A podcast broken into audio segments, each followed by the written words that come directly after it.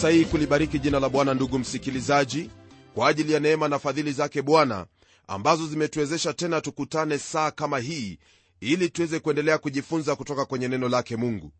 Katika maisha haya kuna mambo ambayo hauwezi kuyapuuza hata kidogo.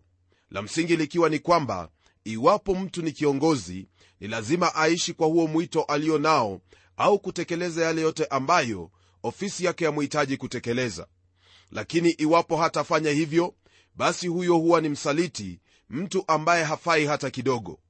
Katika hili basi yamhitaji kiongozi awaye yeyote yule kufanya hilo ambalo ofisi yake yamruhusu kufanya na kutekeleza kulingana na jinsi ambavyo kanuni za ofisi hiyo zamruhusu. Hili hasa nanena kwako ewe mtoto wa mungu ambaye mungu amekupa wadhifa katika sehemu yoyote ile au katika kulihubiri neno lake. Ni lazima uwe na msimamo katika hilo ambalo waliamini na hilo ambalo walitenda kama kiongozi. Jambo hilo ndilo ambalo tuliloliona kwenye kile kipindi kilichopita wakati ambapo amazia kuhani wa betheli alipomkashifu na kumbugudhi amosi akimwambia aende zake wala asitabiri katika nchi ya israeli akimbilie nchi ya yuda akale mkate huko amosi alisimama wimawima na kumpa maana na kisa ya yeye kutabiri katika nchi hiyo hilo ni jambo ambalo latuonyesha waziwazi ndugu msikilizaji kwamba ikiwa wewe ni kiongozi ni lazima ufahamu yule aliyekuita pamoja na hiyo kusimama katika kanuni za huyo aliyekuita na kutekeleza hayo yote ambayo wapaswa kuyatekeleza katika haki na kweli yote. Nam jambo hili ndilo ambalo tuliona kwenye sura ya saba ya kitabu hiki cha amosi ambapo leo hii tutaendelea na somo letu. Somo letu rafiki yangu laanzia aya hiyo ya 16 hadi sura ya nane aya ya 6 hata hivyo nitaanza kusoma kutoka kwenye aya ya 1 hadi hiyo aya ya 16 na 17 ambapo neno lake bwana lasema hivi katika kitabu hiki cha amosi sura ya 7 ndipo amazia kuhani wa betheli akapeleka habari kwa yeroboamu mfalme wa israeli akisema amosi amefanya fitina juu yako kati ya nyumba ya israeli. Nchi haiwezi kustahimili maneno yake kwa maana amosi asema hivi yeroboamu atakufa kwa upanga na bila shaka israeli atachukuliwa mbali hali ya kufungwa atoke katika nchi yake. Tena amazia akamwambia amosi ewe mwona nenda zako ikimbilie nchi ya yuda ukale mkate huko ukatabiri huko. Lakini usitabiri tena huku betheli kwa maana ni mahali patakatifu pa mfalme nayo ni nyumba ya kifalme ndipo amosi akajibu akamwambia amazia mimi sikuwa nabii wala sikuwa mwana wa nabii bali nalikuwa mchungaji na mtunza mikuyu. Naye bwana akanitwaa katika kufuatana na kundi bwana akaniambia enenda uwatabirie watu wangu israeli. Basi sasa lisikie neno la bwana. Wewe unasema usitabiri juu ya israeli wala usitoe neno lako juu ya nyumba ya isaka. Kwa hiyo bwana asema hivi mke wako atakuwa kahaba mjini na wana wako na binti zako wataanguka kwa upanga na shamba lako litagawanywa kwa kamba na wewe mwenyewe utakufa katika nchi iliyo najisi na bila shaka israeli atachukuliwa mbali hali ya kufungwa kutoka nchi yake. Hili ambalo twaliona kwenye aya hii ndugu msikilizaji ni jambo ambalo huwapata wale wote ambao husimama kinyume ya neno lake bwana. Nam ni wazi kwamba amazia alikuwa amemfitini amosi kwa ajili ya ujumbe ambao alikuwa akihubiri. Alimwambia aondoke na kukimbilia nchi ya yuda akale mkate kule na kutabiri kule na wala asitabiri au kunena neno lake mungu katika nchi ya israeli. Ujumbe ambao aliupokea ni ujumbe uliokuwa mzito sana ujumbe ambao watufundisha kuwa hakuna mtu awaye yeyote mwanadamu anayeweza kusimama kinyume ya neno lake mungu rafiki msikilizaji iwapo umekuwa ukilipinga neno lake mungu iwapo umemwona ndugu yeyote au mtu yeyote akilipinga neno hili basi ni vyema kumtahadharisha maana mungu hawezi kudhihakiwa hata kidogo kwa kuwa kile ambacho anachokipanda mtu hicho ndicho atakachokivuna. Bila shaka huyu kuhani mzee aliyekuwa akihudumia zile sanamu alichukuliwa na wale waashuri hadi utumwani. Na watoto wake neno lake mungu lilitimia kama vile ambavyo alinena kwa kinywa cha nabii amosi.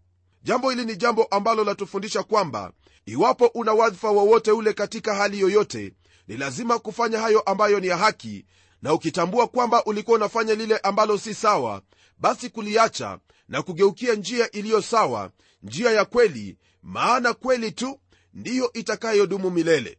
Na kwa msingi wa hili ambalo twaliona kati ya amosi na amazia ni vyema ufahamu kwamba iwapo wewe ni mhuduma wa neno la mungu na umekosa kulihubiri neno la mungu jinsi lilivyo hauna ruhusa hata kidogo kunyosha kidole chako kwa wanasiasa eti kwamba wamekosa kutenda linalowahitaji au wamefanya nchi kukosa kuendelea mbele. Rafiki yangu katika huduma iwapo hauneni neno lake mungu hakuna mtu aliye msaliti wa nchi yake kama vile wewe ulivyo na hatia ya kufanya hivyo kama mungu amekuita kulihudumu neno la mungu basi hudumu neno la mungu na wala usifanye machezo yoyote au kufanya maneno ambayo ni ya kujipendekeza kwa mtu awaye yeyote. Amosi hakujipendekeza alilihubiri neno la mungu lilivyokuwa hata kama kulikwepo na hali yoyote ya vishawishi alifahamu ni nani aliyemwita naye akalinena neno jinsi ambavyo mungu alikuwa amemwagiza hilo ni jambo ambalo twafaa kujifunza sisi ambao ni wahuduma na kulihubiri neno la mungu lilivyo bila ya kushawishiwa na jambo lolote maana twamjua huyo aliyetuita. Ni ombi langu kwamba kwa kila mmoja aliyemhubiri kila mmoja aliye mwalimu wa neno la mungu na kila mtoto wa mungu kwamba kila watakalolifanya na kila watakalolisema litakuwa ni kulingana na maadili yake bwana na sio kwa kujipendekeza au kujitafutia mali au sifa kwa njia yoyote ile. Tutakapofanya hivyo nchi hii itakuwa imebarikiwa watu wa mungu watabadilika na hukumu ya mungu haiwezi ikawa juu ya nchi hii. Kwa msingi huo basi rafiki yangu ninapenda kusema hivi kwamba iwapo yule mfalme angelimsikia amosi nchi hiyo haingekwenda utumwani wangelikuwa salama kama vile ambavyo mungu alikuwa amewaambia kwamba wamtafute nao wataishi. Nami nakwambia kwamba mtafute mungu nawe utaishi.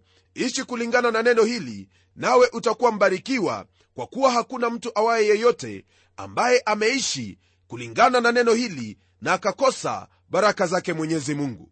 Msikilizaji utafanya nini kwa habari ya maisha yako? Kumbuka kwamba sio wahubiri tu bali wewe pia ni barua ni balozi wa kristo. Wewe ni balozi wa aina gani? Swali hilo nitakuachia ujijibu na iwapo kuna lolote ambalo wafaa kurekebisha basi fanya hivyo na mungu atakubariki. Tunapogeukia sura ya nane ndugu msikilizaji sura hii ya nane yaendelea kutupa maono ambayo amosi aliyaona.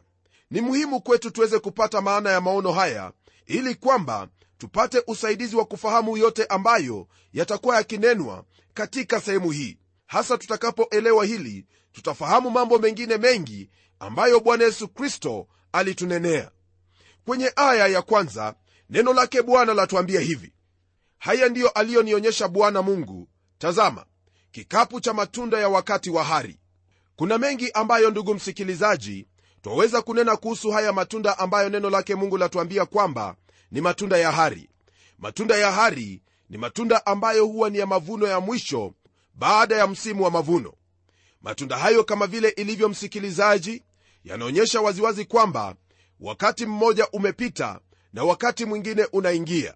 Mavuno yamekwisha kupita kwa hivyo msimu mpya waingia msimu wa mambo mapya kabisa. Hili ndugu msikilizaji ni jambo ambalo litatumika kuelezea jinsi ambavyo mungu anataka kushughulika na watu hawa. Neno lake bwana kwenye aya ya pili laendelea kwa kutwambia hivi katika kitabu hiki cha amosi sura ya nane. Nalo neno lasema haya akaniambia amosi unaona nini? Nikasema naona kikapu cha matunda ya wakati wa hari. Ndipo bwana akaniambia mwisho wao umewajilia watu wangu israeli sitawapita tena kamwe. Katika haya ambayo twayaona kwenye aya hii msikilizaji ni wazi kwamba mungu ananuia kutenda mambo kadha wa kadha maana anasema kwamba hatawapita tena kamwe. Jambo hili hasa latokana kwenye ile sura ya saba ambapo tuliona kuwa mungu alipotaka kuwahukumu watu hawa amosi aliwaombea naye mungu akagairi hayo ambayo alikuwa amenuia kuwatendea. Lakini hapa kwenye aya hii twaona kwamba kuna hicho kikapu cha matunda ya hari ambayo yaonyesha kwamba mavuno yalikuwa yamepita. Naam jambo hili hasa ni jambo ambalo laonyesha kuwa wakati wao ulikuwa umewajia wakati wa hukumu yake mungu kumwagiwa juu ya taifa hilo la israeli. Hukumu ilikuwa imewajia na kwa hivyo kikapu hicho cha mavuno ya hari ndiyo uliokuwa mfano wa hayo yote ambayo yatawapata. Kwa kuwa mavuno hasa unena wakati wa wahukumu nayo itakwepwa wakati wa mwisho wa dhahari nafikiri kwamba mambo ambayo bwana yesu kristo aliyanena wengi wamekosa kuyaelewa hasa kwa habari ya mavuno. Bwana yesu kristo akinena na wanafunzi wake aliwaambia hivi kwenye hicho kitabu cha mathayo sura ya 9 aya hiyo ya 37 na 38 kwamba mavuno ni mengi lakini watendakazi ni wachache. Basi mwombeni bwana wa mavuno apeleke watendakazi katika mavuno yake. Haya ambayo bwana alikuwa akinena kuyahusu alikuwa akinena kuhusu mwisho wa wakati ambapo sheria ndiyo iliyokuwa jinsi ya kuishi. Kristo alikuwa akienda msalabani naye alinena kwamba anahitaji watendakazi waingie katika mavuno ambayo ni israeli na kuvuna mavuno ambayo yamo humo. Baada ya kifo chake pale msalabani twapata picha tofauti kabisa kwa kuwa wakati wa sheria ulikuwa umefikia mwisho na wakati mwingine ulikuwa umeingia yani wakati wa kipindi cha neema ambayo hasa alitumia ule mfano wa mpanzi. Mpanzi huyo alikwenda akipanda mbegu. Ndiposa anawaambia wanafunzi wake kwamba waenende katika ulimwengu wote wakiihubiri injili. Ujumbe huo msikilizaji ndiyo ujumbe wa kizazi chetu. Tuondoke na kwenda katika ulimwengu wote tukipanda mbegu za injili. Wakati huu ni wakati wa kupanda neno lake bwana. Hiyo ndiyo shughuli yangu na hiyo ndiyo shughuli yako yani kupanda mbegu ya neno lake bwana naye kazi yake bwana ni kuwaleta watu kwake. Kama vile ilivyo msikilizaji twamini kwamba roho mtakatifu wa mungu huchukua neno hilo ambalo mtu hulisikia na kulihuisha katika maisha ya huyo mtu na kumfanya mtu huyo kutubu na kugeuka na kufanyika kuwa mwana wake mungu ndugu msikilizaji twahitaji watu ambao watapanda mbegu hiyo mbegu ya neno lake bwana. Haiwezekani hata kidogo tuwe wale ambao ni wanavuna mavuno yale. Hii ni kwa kuwa mavuno yananena kuhusu mwisho wa kipindi fulani. Shughuli yetu ya kwanza leo hii ni kupanda mbegu za neno lake bwana. Hilo ndilo ambalo bwana ametuita tutende maana ametuambia waziwazi katika kitabu hiki cha mathayo sura ya 28 kwanzia aya hiyo ya 19 hadi 20 akisema hivi basi enendeni mkawafanye mataifa yote kuwa wanafunzi mkiwabatiza kwa jina la baba na mwana na roho mtakatifu na kuwafundisha kuyashika yote niliyowaamuru ninyi. Na tazama mimi nipo pamoja nanyi siku zote hata ukamilifu wa dhahari mpendwa msikilizaji naamini kwamba hilo ambalo umelisikia ndilo ambalo wahitaji kulizingatia katika maisha yako kazi yako rafiki yangu ni kwenda kule nje na kufundisha neno lake bwana. Siyo maneno ya watu au kufanya maneno ya watu wengine au maneno yako mwenyewe bali kuwafundisha hayo yote ambayo kristo tayari amekufundisha kusudi watu hao wanaposikia neno hilo wakubali neno hilo na kufanyika kuwa wanafunzi na zaidi ya yote kuwa wana wa mungu kama vile wewe ulivyo. Tunapoendelea rafiki msikilizaji neno lake bwana kwenye aya ya tatu katika kitabu hiki cha amosi sura ya nane linaendelea kwa kutwambia haya.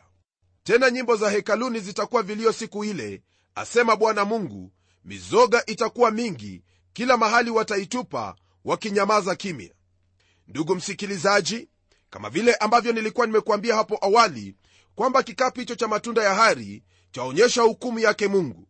Na kwenye aya hii ya tatu neno lake bwana latuambia waziwazi kwamba sehemu hiyo ambayo ilitumika kumwabudu bwana kuinua sauti za sifa itabadilika na kuwa sehemu ya kilio. Sehemu hiyo ambayo watu walikuwa wakimfurahia mungu itabadilika na kuwa sehemu ya maombolezo. Kwa kuwa mungu hatawapita tena kamwe yani hukumu yake haitakawia. Haya kwa hakika ni maneno magumu maneno ya kutisha kabisa lakini itakuwaje kwa ajili yetu sisi ambao tumekosa kulisikia neno lake bwana unapokosa kulisikia neno lake bwana unapokosa kumtii huyo ambaye ananena leo hii kupitia kwenye biblia basi hofia lile ambalo litakupata hasa hukumu yake. Hata hivyo ningelipenda kukupa maneno ya tumaini kwamba katika haya yote kuna njia ya wewe kuokolewa nayo na ni kwa imani katika huyo ambaye alikufa pale msalabani jina lake yesu kristo mwana wa mungu aliye hai. Unapomwamini huyo wewe hukumu ya mungu haitakuwa juu yako bali neema na fadhili yake ndiyo itakayokuwa juu yako. Tunapogeukia kwenye aya ya nne neno lake bwana laendelea kwa kutwambia haya. Lisikieni hili ninyi mnaopenda kuwameza wahitaji na kuwakomesha maskini wa nchi. Kwa mara nyingine tena ndugu msikilizaji mungu hachoki mungu ananena kuhusu jinsi ambavyo maskini wanadhulumiwa. Ijapokuwa nimenena kuhusu jambo hili hapo awali napenda uelewe kwamba jambo hili ni jambo la muhimu sana maana yatuonyesha jinsi ambavyo mungu anajihisi katika moyo wake kuhusu wale walio maskini katika ulimwengu huu. Neno lake mungu latuonyesha waziwazi kwamba mungu anachukia wale wanaowabugudhi maskini wale ambao wanawaonea maskini na kuwakomesha katika nchi. Hili jambo ndugu msikilizaji ni jambo ambalo twafaa kuliangalia maana lipo pamoja nasi siku hii ya leo kuna watu ambao ni maskini hohehahe watu ambao hawawezi kujimudu hata kidogo licha ya kuwa kuna wale ambao wanadai kuwa wanawatetea maskini. Wewe unayesema kwamba unawatetea maskini wewe ambaye umedai kuwa unapigania haki za maskini fahamu kwamba maneno yako ndiyo yatakayokufunga. Hata kama hayatakufunga hapa ulimwenguni mungu anayekuona yale ambayo unayatenda ni lazima atakushughulikia viwavyo. Iwapo hutaishi kulingana na wito huo ambao umekuwa ukinena. Mara nyingi inakuwa ni kwamba watu wanapodai kwamba wanatetea maskini au mayatima wao huwa na lengo moja tu ya kujinufaisha wenyewe na kujitajirisha kwa njia hiyo ya kuwanyanyasa maskini. Ndugu msikilizaji iwapo wewe ni mmoja kati ya hao licha ya kuwa hautapatikana ulimwenguni hapa au waweza kupatikana katika ulimwengu huu mungu anakuangalia na usipogeuza njia zako na kubadilika na kufanya hayo ambayo ni ya haki kwa maskini ni lazima mungu atakuhukumu. Tunapoendelea kwenye aya ya tano neno lake bwana laendelea kwa kutwambia yafuatayo. Mkisema mwezi mpya utaondoka lini tupate kuuza nafaka na sabato nayo tupate kuandika ngano.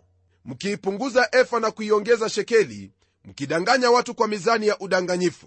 Katika hayo ambayo mungu anayachukia ndugu msikilizaji mojawapo ni haya ambayo neno lake bwana latwambia hapa. Hasa jambo hili ambalo lasema kwamba wakipunguza efa na kuongeza shekeli huku wakitumia mizani ya udanganyifu.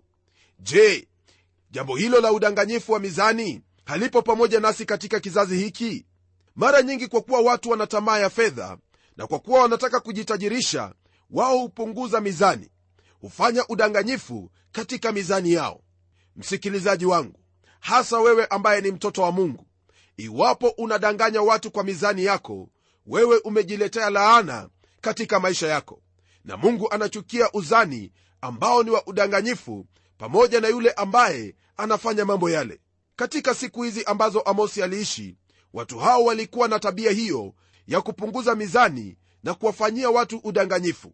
Hivyo waliendelea kujinufaisha waliendelea kuwa matajiri lakini pia waliendelea kujifanya kwamba wao wanamcha mungu kwa kuwa walikuwa wakienda katika hekalu.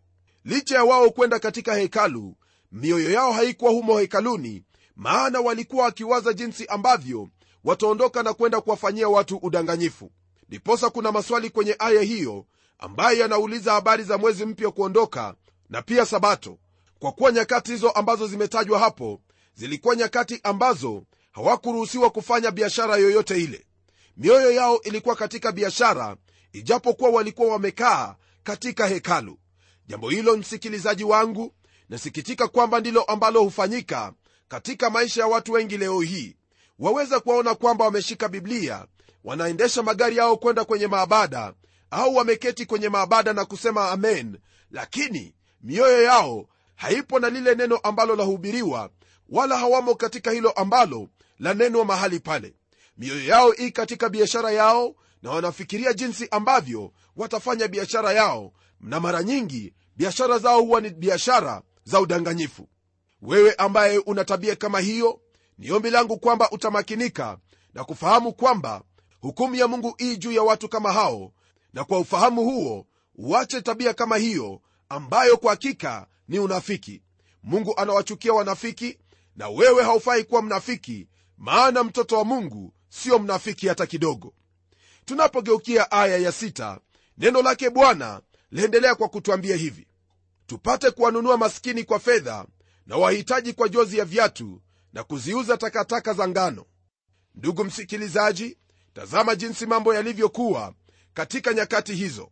Watu hao walikuwa ni wafanyabiashara ambao walikuwa wananuia kila mara kununua maskini kwa fedha.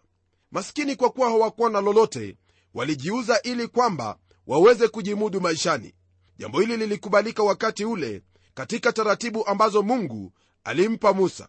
Kwa hakika mambo haya yalikuwa ni mambo ambayo yalimchukiza mungu maana wewe kama mwanadamu hauwezi ukamnunua mwanadamu mwenzio kwa fedha au kwa jozi ya viatu. Naam jambo hili ni jambo ambalo wafaa kufahamu kwamba ni mambo ambayo yanafanyika kwa njia moja au nyingine. Je wewe ndugu yangu ambaye mungu amekupa mali. Mali hiyo unaitumia kwa jinsi gani? Unatumia kuwanunua maskini? Kwa kutumia nguvu zao bila kuwalipa vyema? Je unafanya hayo? Iwapo wewe unafanya hayo basi fahamu kwamba tofauti yako na watu hawa haipo hata kidogo. Wewe pamoja nao mpo katika kikapu kimoja. Na katika hilo mungu ni lazima atawahukumu watu sampuli hiyo. Lakini kama vile ambavyo twasoma kwenye aya hizi twaona kwamba watu hawa hawakuwa na utu kuhusu hayo ambayo yalikuwa akiwapata wenzao. Lakini walijifurahisha wakakaa na kustarehe na kuendelea kunywa mvinyo na kuendelea kutenda mambo yao kama kawaida. Hata wakati ambapo neno lake bwana liliwajia kwa njia ya kinywa cha nabii amosi hawakusikia hata kidogo kwa kuwa raha ilikuwa imewaziba macho pamoja na masikio yao. Isije ikatendeka hivyo kwako msikilizaji kwamba yale ambayo mungu amekupa ya kuzibe masikio pamoja na macho yako kiasi kwamba ukose kuona mahitaji ya wale ambao wapo chini yako. Maana utakapokosa kuona hayo na kuwafanyia jinsi ambavyo mungu anakuhitaji uwatendee basi utakuwa katika hukumu yake mungu. Lakini kutokana na haya ambayo tumejifunza naamini kwamba umesikia vyema na kufahamu kwamba kuna hilo ambalo wahitaji kufanya. Fuata neno hili naye mungu atakubariki na wala hautakuwa kama watu hawa ambao mungu aliwahukumu kwa sababu ya kiburi chao na kuwa shingo ngumu. Mungu akubariki unapowabariki watu wa mungu na kunena neno lake mungu sio kwa maneno tu bali kwa matendo pia. Na tuombe. Baba mfalme mungu uishie milele asante kwa ajili asante kwa kuwa wewe ndiwe mungu wewe ndiwe ambaye umetupa uzima na kutufanya tuwepo siku kama hii ya leo na tuwe sehemu ambayo tupo wakati kama huu. Naomba kwa ajili ya ndugu yangu msikilizaji kuhusu haya ambayo tumejifunza leo hii kwamba bwana utamsaidia utasimama pamoja naye utampa nguvu ya kutekeleza haya yote ambayo tumejifunza siku hii ya leo. Najua kwamba ni vigumu kwetu kama wanadamu kuyatenda hayo ambayo ni ya haki kwa wenzetu maana asili yetu ni ya uchoyo na kujitakia. Lakini kwa kuwa ndugu yangu amelisikia neno lako bwana naomba kwamba kwa uwezo wa roho mtakatifu utamsaidia utamwinua na kumpa fursa hiyo ya kuwabariki watu wako na kwa jinsi hiyo pia kubariki jina lako na kulifanya jina lako libarikiwe miongoni mwa mataifa.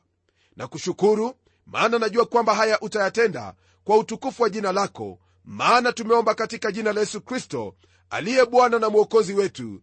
Amen. Mpendwa msikilizaji mimi nimefurahia kujifunza haya ambayo mungu ametunenea siku ya leo. Kadhalika naamini kwamba wewe pia umeyafurahia haya maana utayatekeleza katika maisha yako. Hadi kipindi kijacho na kutakia neema na baraka zake mwenyezi mungu daima. Ni mimi mchungaji wako jofre wanjala munialo na neno litaendelea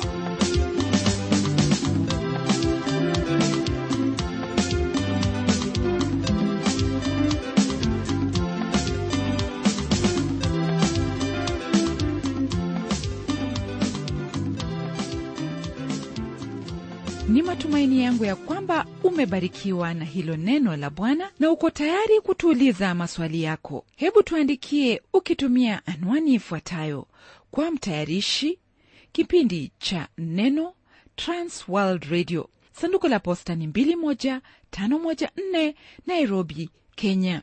Pia waweza kutumia anwani yangu ya email ambayo ni pomodo at twr co ke na kumbuka, waweza kununua kanda ya kipindi hiki ambacho umekisikiza leo. Tumia anwani hiyo hiyo ambayo nimekupa ili tukupatie maelezo zaidi. Na hadi wakati mwingine, ndimi mtayarishi wa kipindi hiki Pamela Omodo nikikwaga nikikutakia amani ya Bwana. Neno litaendelea.